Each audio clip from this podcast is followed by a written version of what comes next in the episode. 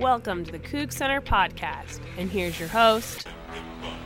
When one is making a first trip into the Palouse country, it might be easy to ask out loud, Where is everybody?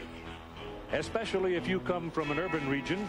And out here in the rolling wheatland, it's different. The air's sweet, you can hear the birds' song, and the natural process includes all four seasons with gusto. You find Washington State University on a collection of hills adjacent to the town of Pullman. And in the eyes of an old alumnus, it is still a happy find for one who came from afar and who stayed long enough to have a life shaped. Michael Preston. Game week, it's finally a game week. And if to keep Jacksonville get you pumped up to make the drive to Pullman, I don't know what will, because it's not going to be me. Welcome to the Coug Center Hour. Greg Rachac from 406mtsports to join us here in a little bit to talk about the Montana State Bobcats, the opponent that Washington State will open up their season against this Saturday, once again in Pullman. The start of five straight weekends in Pullman. And we discussed before whether this is a good or a bad thing, or, you know, does it favor the Cougs winning more this season? Does it not favor them more winning this season? And I think the answer to that is I just, I have no friggin' idea. Because I mean, I mean, I think that's the right answer, right? Because you do get Montana State, a game you should win, and we'll discuss that in a little bit. Boise State, a very good non conference opponent. You get Oregon State, who looked horrible against Colorado State last week. Nevada again the week after that, and then at home against USC, one of the best teams in the country. So it's not, you know, in theory, you have three games you definitely should win. One game you should win. I, you know, if you know, if we're counting an over fifty percent chance of saying yes, you should win it. You know, yes, WSU should win that football game, and then another one you don't really have a great chance in because USC is just so supremely talented everywhere. It's hard to compete with them at any time. So I think I, I think you know it, it just it's it's kind of a yeah yeah whatever.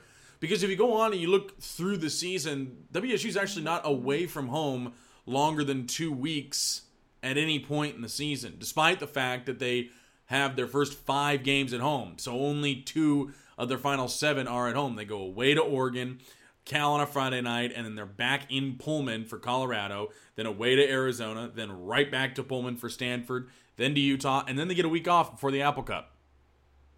So it actually set up decently on the back half of that schedule. And really, like I've said before, you're going to find out more about this football team, I think, once we get into October.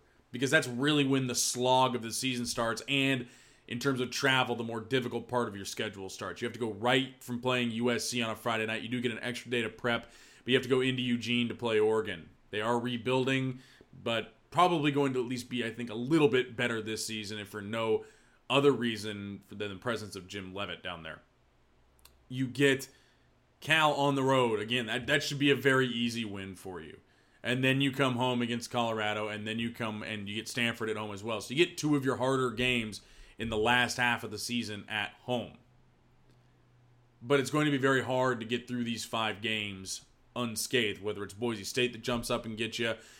And, I, you know, we've discussed here and on the site before, Nevada's that trap game for me. Nevada's a big trap game because you're looking at a short week the next week against USC, against a team that could still be ranked in the top five by the time they roll into Pullman you're looking ahead of yourself to a, a, a, big opponent coming in. And Nevada, you know, obviously a team that beat WSU a few years ago. WSU was a different team then, but still, you know, it, it still beat WSU, just like Montana State almost beat WSU in 2010. Obviously, a very different situation for both schools then. But it's that trap game. It's that it's that game. You're kind of you know you want to be careful. You don't look past. You don't look to the future less than a week away after that game. So I think where you really find out what this team is going to be is in October. And it sucks to say that you're gonna have to wait a month to really find out what this team is. But when you get to open five five straight at home, you get to relax in your own bed for a month and play football games at home. It's kind of hard to figure out what the team will be, who you really are. And it'll be fascinating to find out once we get into October uh, what this team really is. You play three of five on the road, and you got to go to Oregon, Cal, and Arizona. So arguably your easier games on the road, your harder games at home. Although Stanford is at the beginning of November, but still.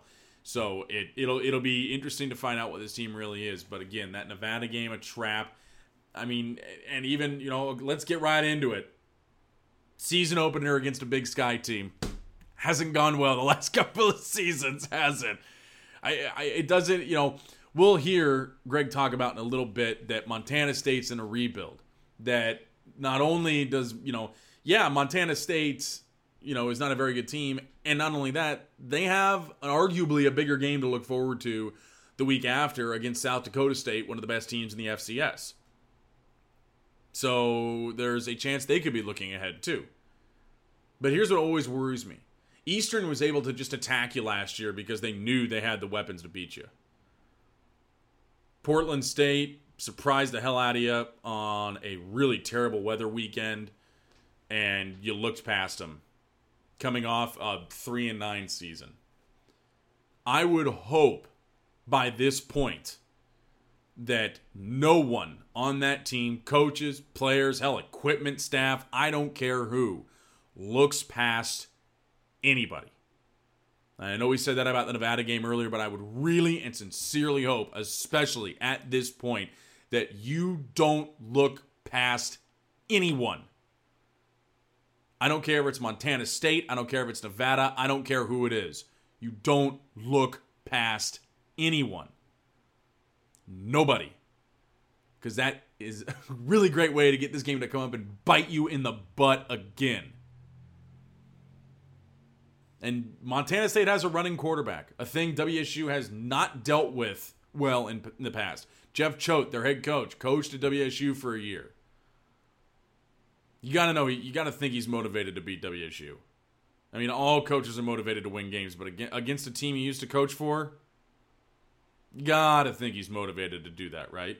And if Montana State's still in full rebuild mode and they're still trying to turn their program around, the thing that always scares me about FCS versus FBS teams is the FCS teams have absolutely nothing to lose. You have absolutely nothing to lose if you play a game against an FBS team. Because, fine, you put that, you know, you lose, you put that in the loss column, fine. You can still do fine in the FCS playoffs, and it doesn't affect your regular season that much at all, if at all. There is everything to lose for an FBS team. So you come out, you play tight, you play worried. And the FCS team, again, with nothing to worry about, they'll throw the book at you. We'll reach all the way into the back of a playbook for with a play we practiced once. And it's got like a flea flicker and a Statue of Liberty and 14 laterals. They'll do it because it doesn't matter to them because just having a shot is good enough, let alone winning the football game. So they will throw the book at you. They will just open up the playbook and throw whatever they want at you because, again, they have nothing to lose. Montana State doesn't lose a thing by losing this football game on Saturday. And I know a lot of this is coming from a place of letting the last two years affect my judgment and the pessimism leaking in and all that good jazz. But if there isn't at least a little part of you, a little tiny, teeny, tiny part of you, worried about losing to an FCS team for a third year in a row, I don't know, man. Then you're just an eternal optimist. And I wish I could be more like you. But I can't. Because this, although the game doesn't scare me, it scares me a little bit. It scares just just a teeny tiny bit. Because Montana State is is certainly not as good as Eastern was last year. Eastern legitimately could have won a couple of Pac-12 games. I mean, they they kind of did by they did win one, kind of, but that's not an excuse for losing that football game. You still need to beat them and beat them handily. The rain, the cold, whatever against Portland State, I don't care about that. You still need to win that football game.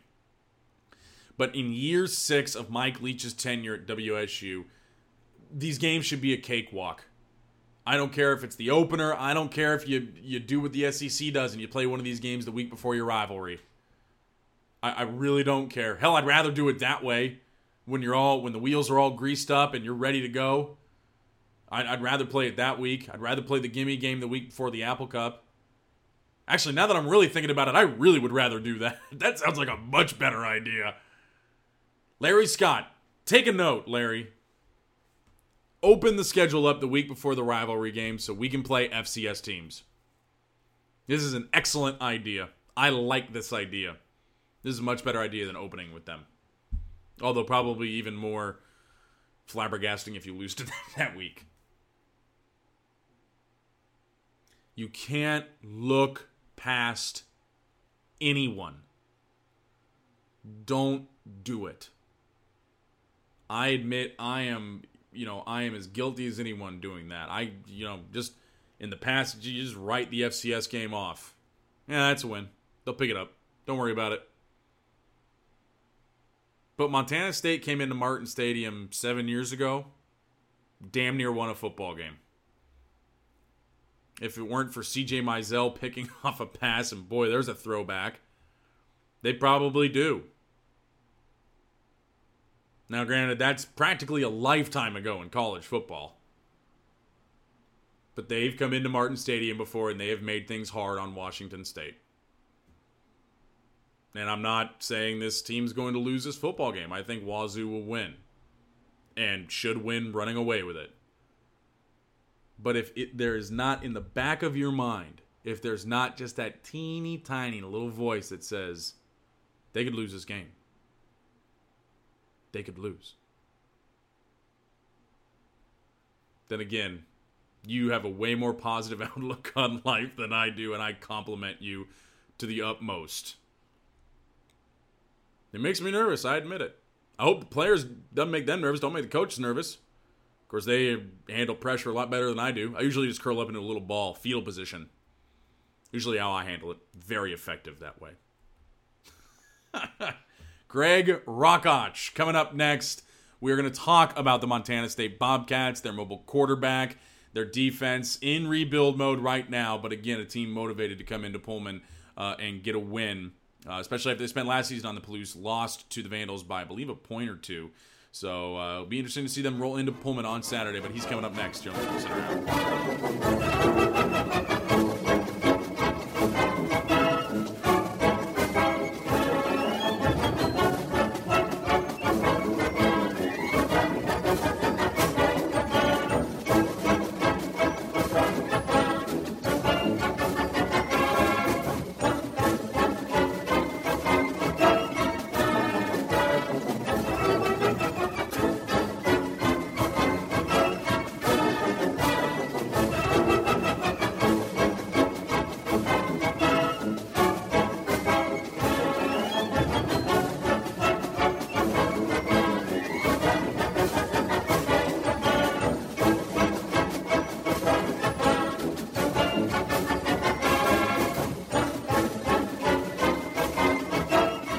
here on the Coug Center Hour. We're joined now by a man who has a name more difficult, I think, to pronounce than anybody on this show. It's Greg Rachac. I got that right, didn't I, Greg?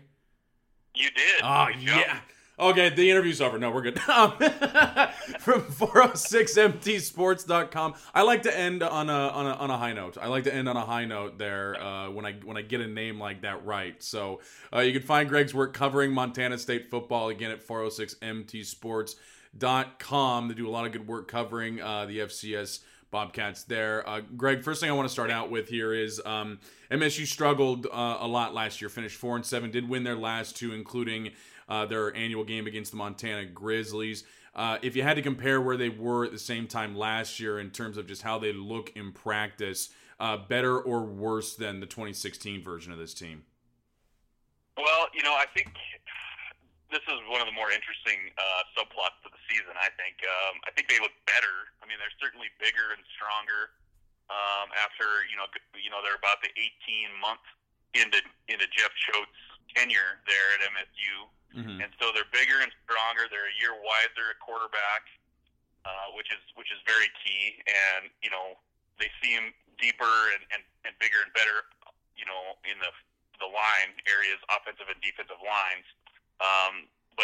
Um, this could still be a four and seven team, mm-hmm. uh, just based on their on their schedule. You know, um, after the game against Washington State, they come home for their for their uh, home home opener under the lights against South Dakota State, which is certainly an FCS title contender, um, mm-hmm. the number four ranked team in the nation, and then after a bye week, they travel to North Dakota, which is ranked number eight. They're the defending Big Sky Conference champions.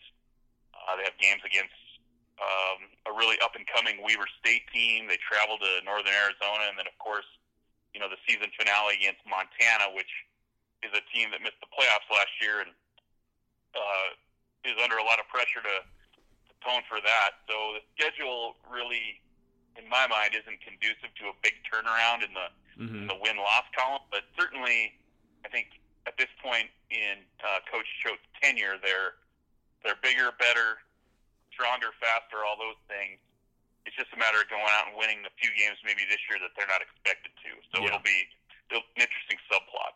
You talked a little bit about uh, head coach Jeff Choate. WSU fans are at least kind of familiar with him. He coached in Mike Leach's first season in Pullman. He also coached at the University of Washington for a couple of years. Do you think there's any extra motivation on his part to win this football game just because of the fact that he coached in Pullman, wants to show these guys what he can do when he's a head coach, or is it just you know kind of another game you know against an FBS opponent uh, for Choate? Well, he's one of the most competitive coaches I've ever been around, so I think I don't think motivation is a problem. I don't think there's any extra motivation. I mean, certainly they would love to go in there and not only compete but pull the upset. But you know, I think his primary motivation is, you know, he wants to see which players of his are going to compete for 60 minutes, and keep mm-hmm. fighting, you know, regardless of the circumstances. If they're in a big in a big hole, hole which guys are are still playing as hard as they can. Um, you know, Choate has said this week that it's a bad matchup across the board, and I don't disagree. I don't think anyone disagrees. Um, you know, one thing you got to remember is that there have only been four upsets uh, of FCS teams beating ranked FBS teams.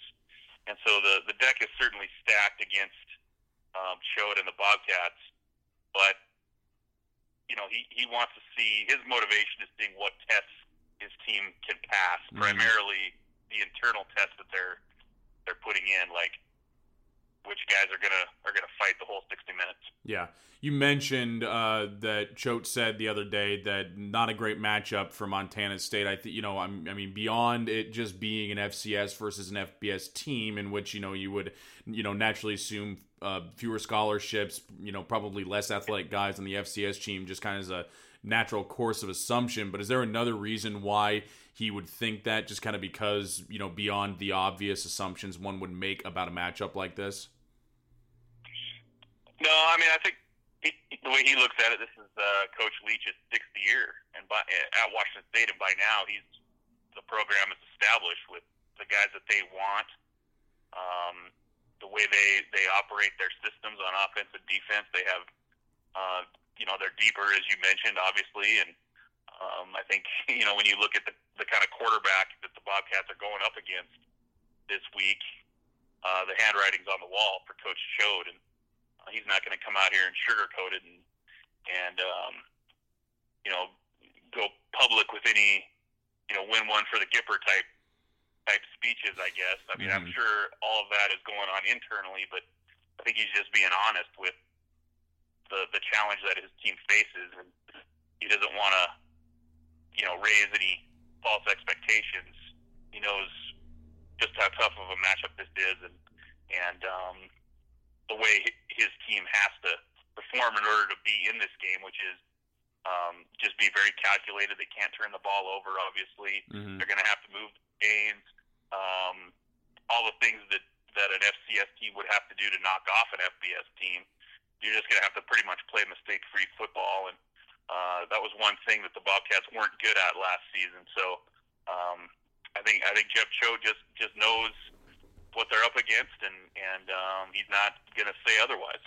Speaking of FCS teams that played perfectly against FBS teams, WSU's lost their last two season openers to FCS yeah. teams, and including opponents Montana State plays uh, on an almost year. I know there are 14 teams in the Big Sky, so they don't play them every year, but they play them often enough in Portland State and Eastern Washington. Uh, you know, I, you, you can't obviously know everything that's going on in the locker room, but there's got to be at least some of that talk behind the scenes of like, guys, this team has lost to two FCS teams. This is not as out of reach uh, as you may think it is, at least in terms of a motivating factor for these players, right? Yeah, certainly, and and um, you know that was one thing that that Coach Choate mentioned yesterday during his press conference. But he did also say that you know much is going to be made of, of that fact, but um, he believes that that Mike Leach has his team's attention, and he knows that you know Washington State knows rather that you know a fast start is key to them accomplishing a lot of their team goals this year, and um, they can't afford to, to drop this game. You know, I, I think they have Boy. Correct me if I'm wrong, but Boise State is playing week 2 mm-hmm. against yep. the Cougars. Yep. So that you know that's a good that's a that's a solid non-conference opponent, and um, but but Coach Choate doesn't um, think that Washington State is looking past Montana State. I mean, you got to remember that Washington State I think won eight in a row last year.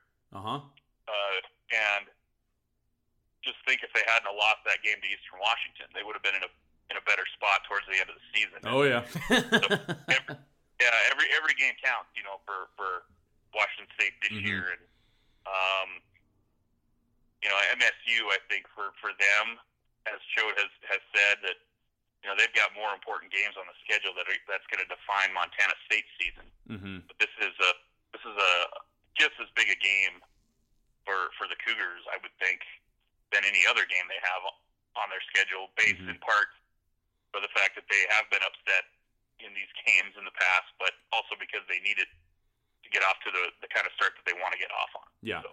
No Nick LaSane, uh, the top leading returning running back, I believe is suspended. You can correct me if I'm wrong on that uh, score in a second here. But leading rusher last year was actually the quarterback Chris Murray, who is the starter this year. He had almost a thousand yards on the ground. How good of an athlete is this guy? Because WSU has had problems stopping running quarterbacks in the past, uh, but the one thing those other guys have had is the ability to throw the ball. And Murray only completed, or quarterbacks only completed about 46% of their passes for Montana State last season. Yeah, well, to answer the first part of your question, I mean, he's an exceptional athlete. You know, when he gets out in the open field, he's a different guy.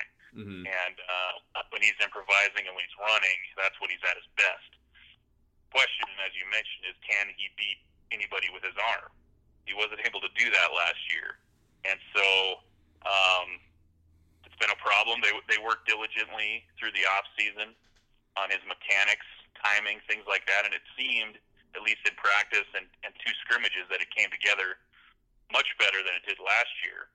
And so we'll see how that year that Chris Murray had in the program will benefit him and the offense. Because last year, you know, he came in as as a true freshman, wasn't here over the summer. He he came, you know, when the team was required to report in August, mm-hmm. and he was, you know, thrown to the wolves. He had to kind of learn on the fly, and they there, there were a lot of growing pains. And so uh, this year he seems a lot more polished, and um, you know, it'll be a challenge, obviously, going going up against a defense that. Uh, the Montana State coaches have pointed out led the nation, I think, in negative plays. Mm-hmm. Um, and so we'll see how it goes. I mean, I, I think he's a he's more adept now at throwing the ball down the field, but again, against the opponent that he that he's up against, um, we'll see if you know how many inroads they've truly made right away in week one. Mm-hmm. So let's kind of open it up a little bit more. The book on the Montana State offense. I think obviously not too many WSU fans are going to be very familiar uh, with MSU and the offense they run. Uh, can you just kind of describe? You know, obviously Murray's going to run the ball a lot, so we're looking for some quarterback runs on Saturday. But what else do they do offensively uh, that uh, Washington State fans should expect from them? Yeah, uh, well, it is it is kind of your typical spread offense that you're seeing in college football these days. They Mhm. want to run the ball, and you know they'll they'll certainly play to Murray's strength, which is his running ability. So you know you're going to see lots of read option, triple option out of shotgun. Um, you're going to see probably some unique motion, um, you know, with with the tight ends and the running backs, things like that. They they do want to get their tight ends involved, um, and they and they do want to throw the ball down the field much better this year, as I mentioned, than last year. And so, you know, you're going to see some play action out of shotgun. It's virtually all out of shotgun. Mm-hmm. Um, you're going to see your typical QB run plays, but also um, getting the ball out quicker, getting it down the field uh, in a more pronounced way, and using play action to, to kind of set that up. Mm-hmm. I think is probably uh, a, a relatively rudimentary uh, description of what, of what fans are going to see on Saturday. so besides Murray on the offense, uh, is there anybody that the Cougs should be on the lookout for? I mentioned uh, Nick LaSane not going to be there uh, on Saturday. So in terms of running back production, not too much comes back from Montana State. But is there anybody else on the offense that the Cougs on defense kind of really need to keep their eye on, eye on besides Murray? Yeah, and just to follow up and answer that question, um, Nick LaSane is suspended. Okay. It's a four-game suspension, Cool. so he, he's out. Mhm. Um, but some of the guys you're going to want to look at is uh, at, at the wide receiver position are Kevin Kassis and Mitch Herbert. Um, Kevin Kassis is a uh, definite possession type receiver. Um, catches the ball over the middle, fast, quick, makes moves in the open field. Mitch Herbert is probably their most sure-handed receiver. Um, Cougar fans might uh, know him because his brother Justin is the quarterback at Oregon. Mm, And so mhm. um, there's a little connection there, I guess. But um, another guy to watch as they as they try to get their tight ends involved is Connor Sullivan, who has really gotten uh, stronger in the offseason. He's all the way up to 250 pounds. Can really run. Uh, he's a guy that, that they're going to look to try to get matchups with. I would assume down the field. And Mhm. then at running back, uh, a guy named Logan Jones is going to start, but two of the guys that I've got circled are Troy Andersen and Tyrell Burgess. Mhm. They're both true freshmen. Um, Ty, uh, Troy Andersen, just 18 years old, he's already 6'3", 215. Um, they originally had him slated to be a linebacker, but uh, with the LaSane suspension and some of the other injuries they've incurred at uh, running back, they moved him over to offense, and he uh, really had a good camp. Uh, tremendous lower body strength, and really um, get uh, down the field, runs between the tackles, fast on on the edge, uh, and then Tyrell Burgess is uh, a scat back with breakaway speed. You might see him a little more in the kick return game, Mhm. but certainly a game breaker. Uh, these guys are true freshmen, as I said, so I don't quite know what to expect. But uh, you know, going into that environment as your first college game, but um, they've certainly showed the ability to um, to make plays in, in fall camp. Let's move over to the defensive side of the football a little bit because we haven't talked at all about it. Actually, uh, Sam linebacker Mac Bignell, leading tackler from last year, is back on the field. So I think obviously somebody uh, that we need to be concerned about defensively if you're WSU's offense. Who else do they need to be worried about over there, and how good uh, should this defense be compared to last year? Well, you know they're they're kind of like the offense. They're um, a year wiser under in this system. Mm-hmm. and so I think they they know it a lot better. It's it's much more familiar, so I think it should be much better.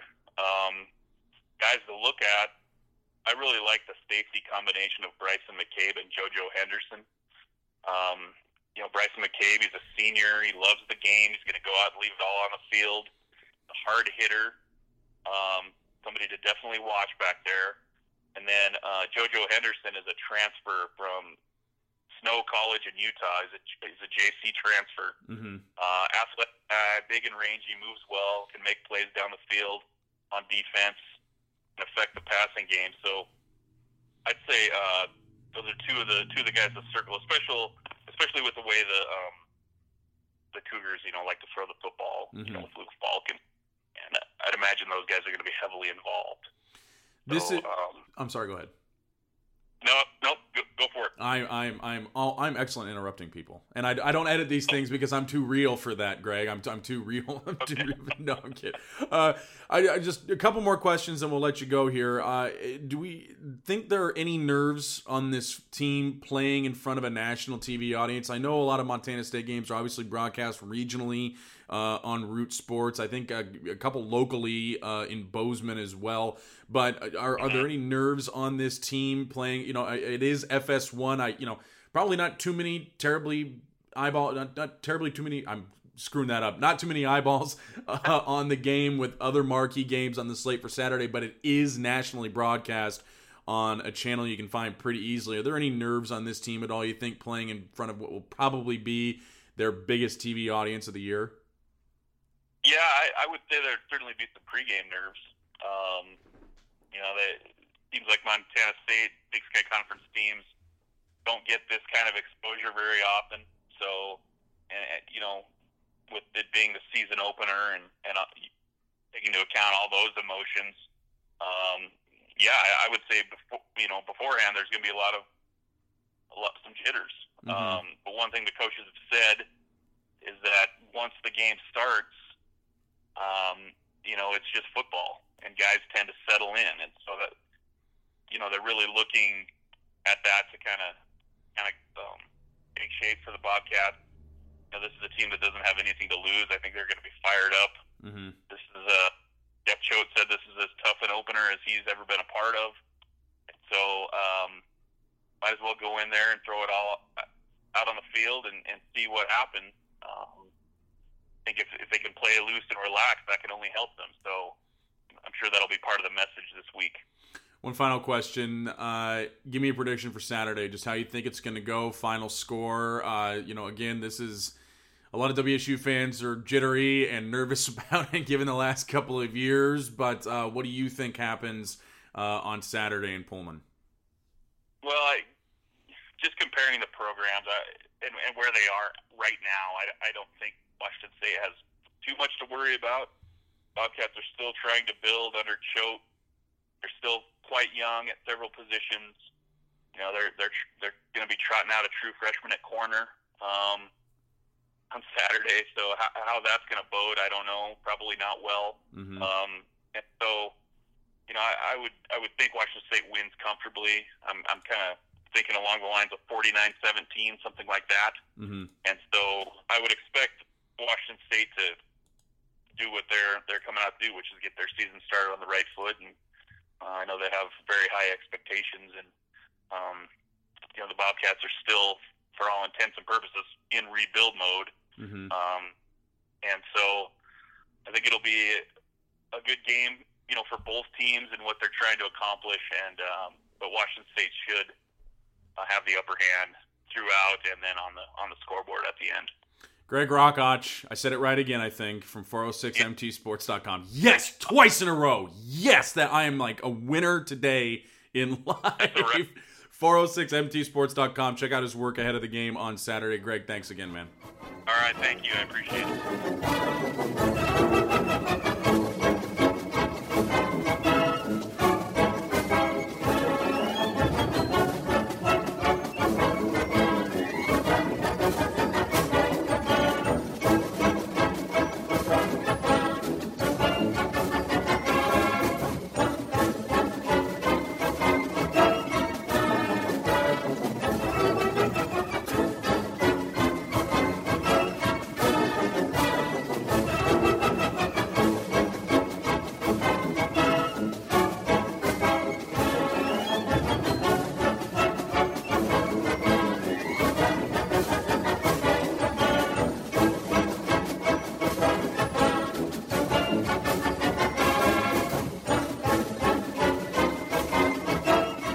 Again to Greg Rachac. I'm going to get it right.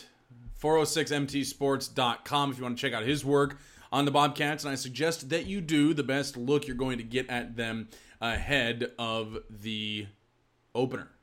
Uh, I want to talk about something else before we get to our Dunderhead of the Week and ask Michael anything. Uh, part of the reason why I love this week so much is this is the one weekend you get college football uninterrupted from any interference by the NFL. And that also means you get a metric crapload. I'm still waiting for like an official measurement on how that much that is, but you get a metric crapload of football games, even just on Thursday. Beyond just Ohio State at Indiana, beyond just Tulsa at Oklahoma State, which are kind of like the two you know, like I guess marquee, although the Ohio State Indiana game really is the marquee one. You get a lot of football games this Thursday. Like they, they start at four o'clock on ESPN three. Austin Peay at Cincinnati. Tennessee State at Georgia State. Rhode Island at Central Michigan. Sacramento State at Idaho at six o'clock. One of those times you can break out every screen you have available to yourself in the house, put it in your rec room, wherever you got your big TV, and just settle down and watch a crapload of football. It's great. It's friggin' awesome. And I love it. So many good football games. So many good football games. And not just not just that day. Not just that day. You get Washington at Rutgers on Friday. See if the Huskies can actually like finish off an opponent. You get Colorado State at Colorado. That's a biggie. Huge one.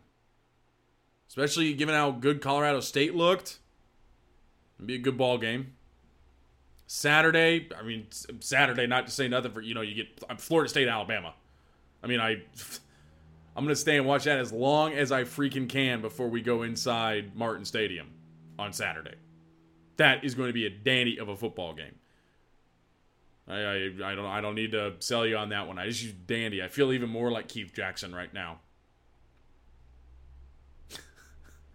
Eastern Michigan at Tech. See if Eastern can beat Mike Leach's old team. Michigan and Florida at 12:30. BYU LSU. And then you get, and then here's the best part. You get games on Sunday. You get West Virginia and Virginia Tech. You get UCLA, Texas A&M, and then you get a game on Monday. You get Tennessee and Georgia Tech. Completely uninterrupted, unabated by anything. Just college football. That's what we get. We just get college football. No interference from the NFL no, nothing. I can enjoy it all the way into Sunday. It's glorious. It's wonderful. It's stupendous. How many more adjectives can I use for it? If I were at home, I could set up the College Football Command Center. I have four screens I can set up in my TV room. And your head's just like going everywhere. Just everywhere and it all rolls into a point I want to make that again I've said this before I'll say it again. There is just nothing absolutely nothing that compares to college football. There is just nothing. There's nothing that compares to the feel you get at the tailgates the experience you get in the stadium the passion fans have for their teams. I don't care what team it is there is just nothing like it. The NFL, yeah, yeah, fine. I mean, I, I think of their fans as more, can't say the word, but, you know, not as polite of folks, more intense in a less amusing or, uh, can't quite think of the word, but a less redeeming way. You get college football and I get that the play is not as good and it's more sloppy and there are more turnovers, etc., etc. But you tune in to any game and anything can happen. I mean, really, anything can happen. That that is the beauty of college football because these kids are 18 to 22 years old. Is nothing is set in stone. Maybe except when you play Alabama, nothing is set in stone. But even Clemson proved that last year. It is a sport unlike any other, even with the professional ranks above it. Everything that encompasses it, the tailgates, the camaraderie, the the experience of being around people who shared four years of their life at an institution, or five years, or six years, or whatever. You don't get that in the NFL. You can't feel that intimate of a connection, and if you do, you probably got a lifted truck with 12s all over it. It's probably what you have. There's just nothing better than college football.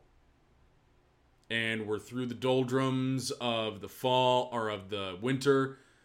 the spring, the summer, and now, even though it's still a billion frickin' degrees on the West Coast, in Eastern Washington and Western Washington, we're into fall. And we're into the most glorious time of the year. We're into fat man touchdowns. We're into ridiculous picks. We're into 9 a.m. till 2 a.m. in the morning when Hawaii's done playing football every single Saturday. And I love it so damn much. Dunderhead of the week. Ask Michael anything. We'll wrap things up here on the Coug Center Hour.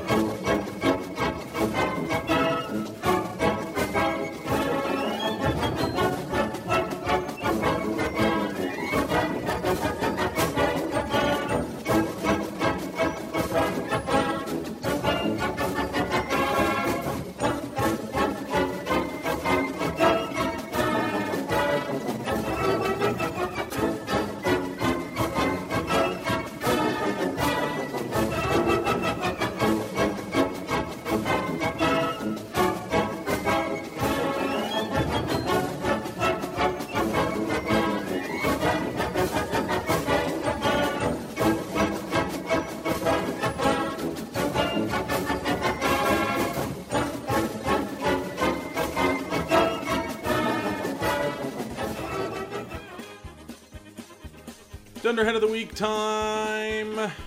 I know uh, most folks, you know, you couldn't care less about the media being inconvenienced or, you know, what have you, or them, you know, struggling to do their job. Oh, you get to watch sports for a living. Oh, it's you know, it's, uh, you know, you're living the dream, whatever, blah, blah, blah, blah. And frankly, some of the complaints you're like, oh, the food in the press box wasn't really any good. I mean, they only had blah, blah, blah. You got free food, okay? You got free food don't don't complain about it. Okay, free food. My favorite two words in the English language. Uh, but I, I, I still think there needs to be a air of professionalism with people who deal with the media on a regular basis. And uh, Jimbo Fisher, head coach for FSU, kept the media waiting. FSU or him, whoever, kept the media waiting for an hour on Tuesday, an hour for a press conference, and then canceled it an hour after it was supposed to start. I, again, I, un- I understand the lack of empathy for the media sometimes as a guy in the media, uh, but the lack of professionalism there, and I, I just that that I, I don't like that. It, it's it, that that kind of irks me because these guys, this is their job. You know, despite the fact that you know a lot of people, oh, you get to cover sports, it's the dream, blah blah blah. It's still a job. There's still things about it you don't like like everybody's job. And sitting around for an hour waiting for a coach to show up ahead of, by the way, arguably the biggest matchup fathomable in college football this year Florida State and Alabama. And we get it week one. And you're going to leave these guys and these women in a press room for an hour, no explanation, and then just cancel it. Like, come on. Nobody had a second to run down there. Nobody had time to run down there and say, hey guys, sorry, we're not doing it today. Because now you're wasting everybody's time. It shows just a lack of respect for other people's time. And I hate that. That is a huge pet peeve of mine. If you are late to something that you have arranged for me, or in this case, the school has arranged this time for, you know, Jimbo Fisher to take questions, and then you're late and then you cancel, Ooh! Ooh, you were on my list. Ooh, I do not like that. Uh-uh. That is bad. Go to your press conferences, Jimbo. Trust me, you're not beating Alabama anyway. Ask Michael anything time.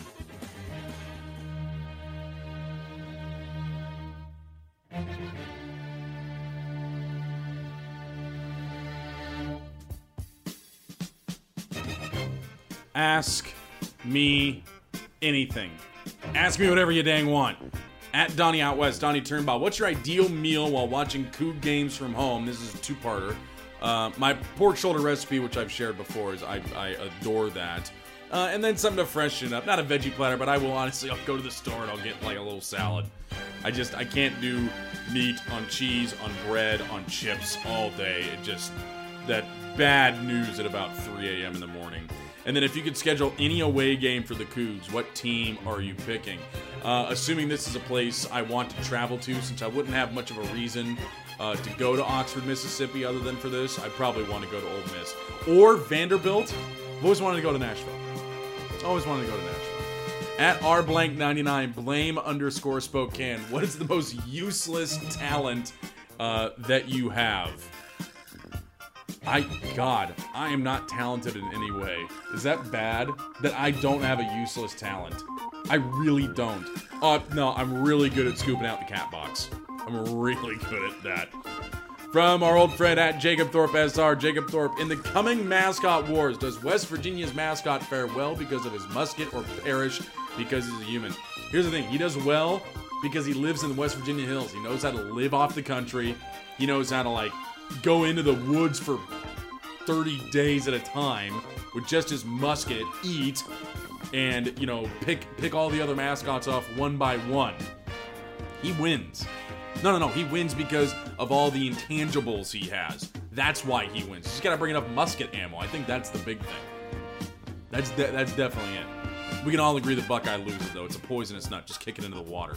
It's not. It's not hard. It's easy. Totally easy. At not underscore Kenna, Matthew K. Is WSU football more known for Fireball, Popcorn Guy, or the fact that we had a real cougar on campus in the 70s, 80s? I think the cougar disappeared in the 70s, if I'm remembering right. Uh, but we're definitely more known for the Fireball. Still, probably best known for Popcorn Guy.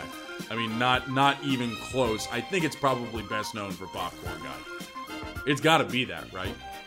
That, that gift gets reused all the freaking time. And we still haven't identified the person. I think at this point it's probably better that way, though, because there's an air of mystery around it. We still don't know who Popcorn Guy could be. Could he be a software engineer at a company in Seattle? Could he be a WSU dad? Could he just be a guy who shovels popcorn into his mouth at sporting events around the world? Only time will tell, and God has the answer. Maybe he doesn't even have the answer. That would be interesting. Friday show, quickie show coming up for you on Friday. We'll just have that for you on SoundCloud or if you're subscribed on Stitcher, on Player FM, on iTunes, and we can also find us on Google Play as well. So those Friday shows will just be there. We'll do a prediction for the game as well coming up on Friday. In the meantime, we hope you enjoyed the full edition of Cougs Center, our first one this game week. We'll see you guys in Pullman on Saturday.